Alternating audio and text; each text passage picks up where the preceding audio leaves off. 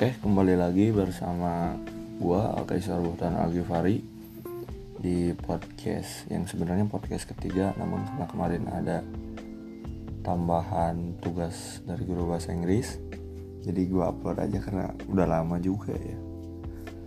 Hampir beberapa bulan dari bulan Juli sampai sekarang November. Di dalam podcast ini gua akan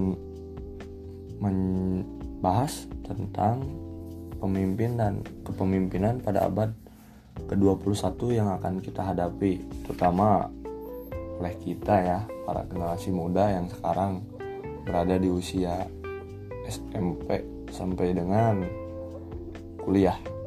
Ya, termasuk gua mungkin gua kan sekarang kelas 1 SMA di dalam hal kepemimpinan itu banyak sekali teori-teori yang dikemukakan oleh para ahli yang sebenarnya semua juga benar tergantung mereka hidup di zaman mana namun di zaman abad 21 ini kan kita ini sudah ada di zaman di mana semua bisa dilakukan secara digital dan instan dengan pemetaan-pemetaan atau petunjuk yang nanti akan dioperasikan oleh mesin. Sekarang 4.0 sudah habis. Sekarang saatnya 5.0 yang akan hadir. Negara-negara maju seperti Tiongkok Amerika mungkin udah hampir diaplikasikan terhadap segala bentuk mesin dan aplikasi yang ada di handphone. Mari kita bahas bahwa di dalam aspek aspek kepemimpinan itu ada tiga faktor penting yang bila dibahas secara meluas itu akan agak panjang ya. Kita singkat-singkat aja.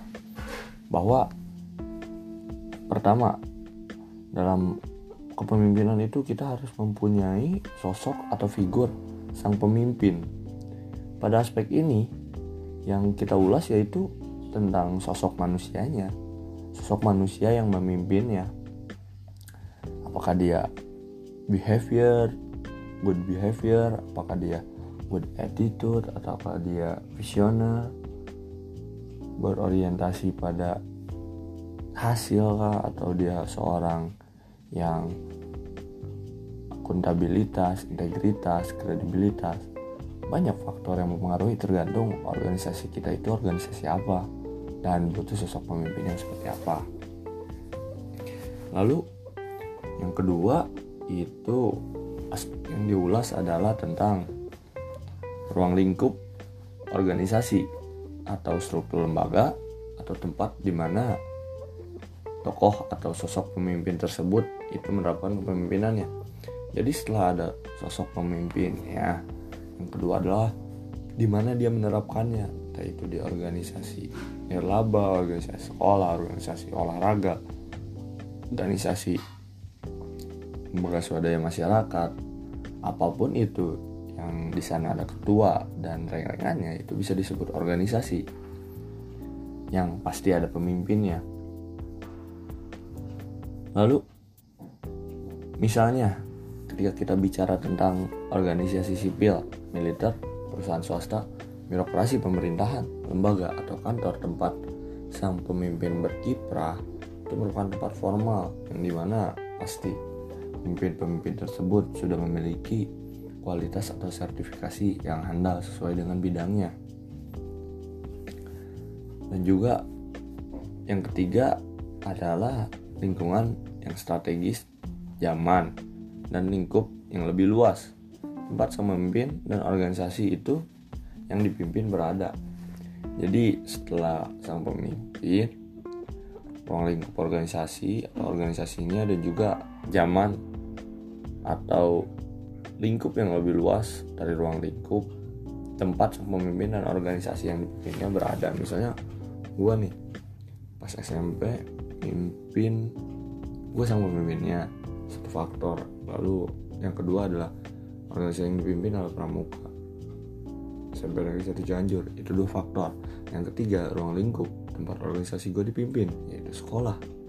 Nah itu merupakan faktor utama dalam suatu organisasi.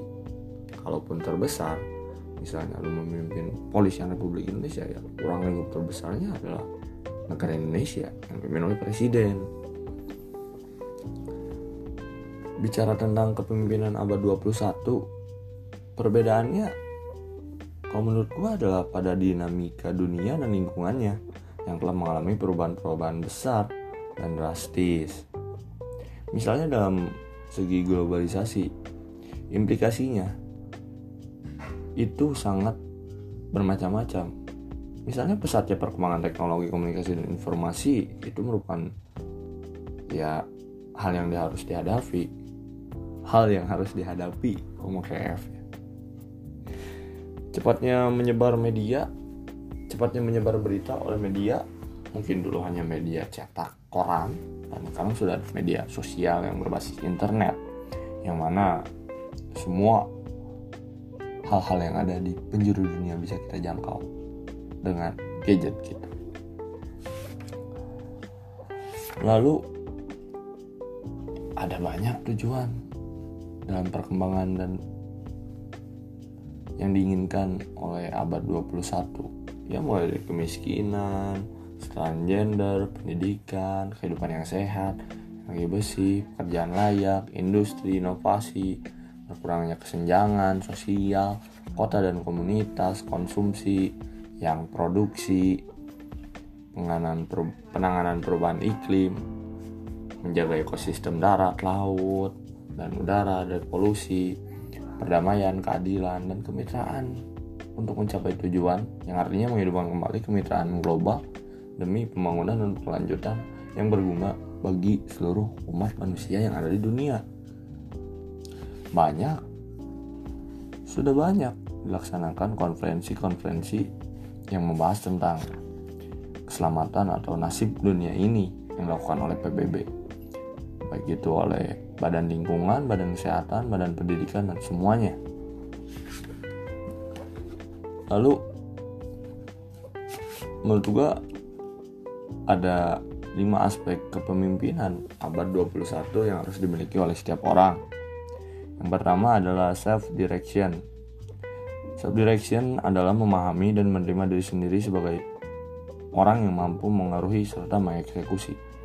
Jadi pada kasus ini kita itu harus percaya diri dan memahami kemampuan kita bahwa kita mampu melakukan hal tersebut dengan mempengaruhi diri kita dan orang lain untuk melaksanakannya. Jadi yang pertama sebelum itu sih harusnya kita sudah tahu dulu kita itu bidangnya di belah mana di sebelah mana nah kita kalau udah tahu baru pasti timbul percaya diri percaya diri timbul karena kita bisa. Kalau kita bisa ya kita percaya diri. Karena kita bisa kita berarti sebelumnya sudah mempersiapkannya. Makanya yang kedua adalah thinking agility atau pengetahuan dan pengalaman untuk memahami isu-isu kritis yang dikombinasikan dengan visi dan ketajaman wawasan serta industri. Thinking agility, thinking itu berpikir, agility itu apa ya? Saya lupa. agility itu kemampuan, ability. Ya, pokoknya itulah yang dikomunikasikan dengan visi. Yang ketiga adalah communication jadi percuma kalau kita pintar berpikir tapi tidak pintar berkomunikasi semua ide-ide tujuan untuk membangun kepercayaan orang lain itu ya terhapuskan yang keempat adalah action ya. Percuma kalau kita berpikir memberitahu tapi tidak beraksi. Karena semua hal ada berorientasi pada hasil dan aksi. Lalu bagaimana sih kriteria pemimpin masa depan yang diinginkan oleh para siswa atau generasi abad 21? Ketika kemarin ada pemilihan ketua OSIS di sekolah gue SMA Negeri 1 Cianjur. Di situ gue sadar bahwa ada dua calon itu berasal dari sekolah SMP gue dan ketiganya ada anak pramuka yang sangat akrab dan dikenal baik oleh gue dan ketika mereka uji publik ya gue sangat menanyakan tentang bagaimana atau apa yang mereka pilih dan mereka semua memilih satu jawaban yang sama yang mungkin harapan gue bukan begitu ya. Beda-beda tapi mereka malah membenarkan satu sama lain. Jadi tidak ada perbedaan untuk gue memilih yang mana. Sebenarnya di zaman era perubahan sekarang itu banyak sekali faktor-faktor yang harus dimiliki oleh seorang pemimpin ya termasuk kita. Gua juga gua juga ya lu pendengar ini. Yang pertama adalah memiliki visi dan misi. Itu bukan lagi hal tabu. Visi dan misi itu pasti lo ditanyain setiap lo mau jadi ketua eskul apa pun ketua kelas wah organisasi apa pun lo pasti tanya lo visi misi apa? Coba lo jelaskan di depan. Gitu. Visi dan misi itu udah menjadi hal wajib lah. Kudu ada yang kedua memiliki strategi dan mampu mengikat orang lain. Dalam hal di sini mengikat itu kita harus dipercaya oleh orang lain dan membuat orang lain yang ada di organisasi kita yang kita pimpin itu merasa nyaman jadi dia nggak fokus atau teralih oleh organisasi lain. Dalam berstrategi juga pemimpin itu sangat penting harus punya strategi. Yang ketiga adalah memiliki etika untuk membangun kepercayaan anak buah. Selain kita harus dipercaya oleh anak buah kita juga harus mempercayai anak buah. Anak buah itu terkesan terlalu itu ya mungkin ya anggota kita Nah, ada yang bilang bahwa ketua dan pemimpin itu beda. Oh maaf, kepala dan pemimpin itu beda. Kepala dan ketua itu beda. Kepala itu diberikan oleh atasan lagi untuk memimpin suatu anggota, sedangkan ketua itu dipilih oleh anggotanya. Bahkan ketua itu bisa dari anggota. Keempat, mampu menciptakan perubahan untuk masa depan. Sudah pastilah. Kalau misalnya kita menjadi seorang pemimpin ya, kita harus berubah. Harus dapat berubah.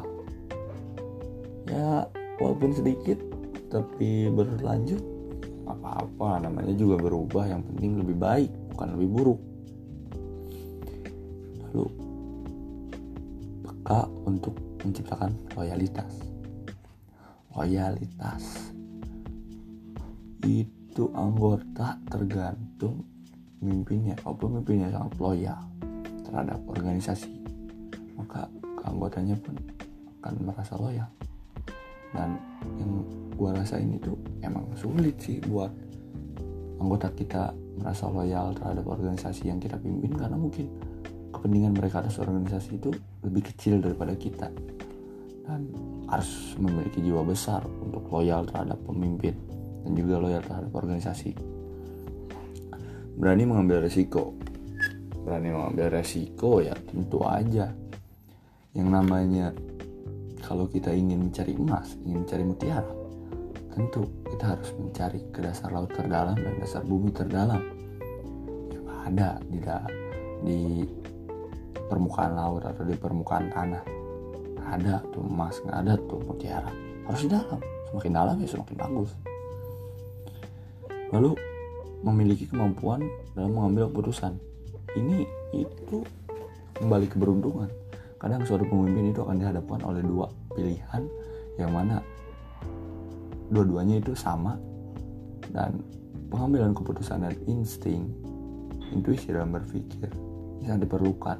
Karena pada akhirnya kita akan merasa bersalah oleh kedua pilihan itu. Ya gue ngalamin lah banyak kadang merasa benar dalam memilih keputusan dan kadang merasa salah. Lalu mampu mengambil keputusan yang bijaksana. Nah, ketika kita mampu mengambil keputusan atau menentukan keputusan, kita harus mampu juga meyakinkan kepada anggota bahwa keputusan yang kita pilih adalah keputusan paling bijaksana, paling adil, paling masuk akal.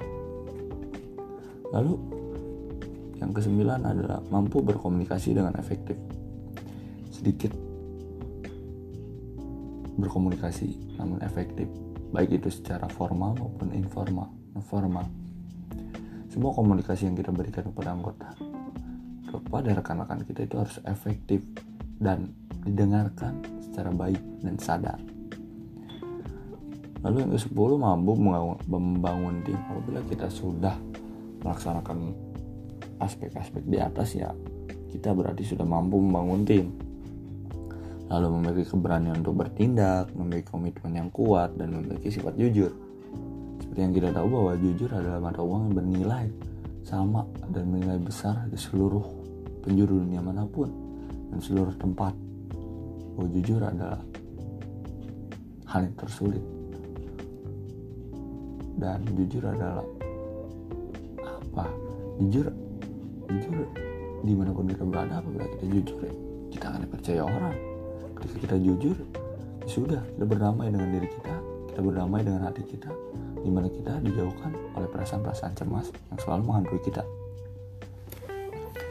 Jadi itu adalah syarat-syarat kita untuk menjadi pemimpin di abad 21 yang di mana 20 sampai 30 tahun lagi kita akan mencapai abad generasi emas produktif Indonesia di mana hampir beberapa negara yang sudah maju itu ya mereka perubahan pesatnya pada saat ada generasi emasnya atau istilahnya uh, di mana usia produktif itu lebih banyak daripada usia non produktif istilahnya itu kalau gak salah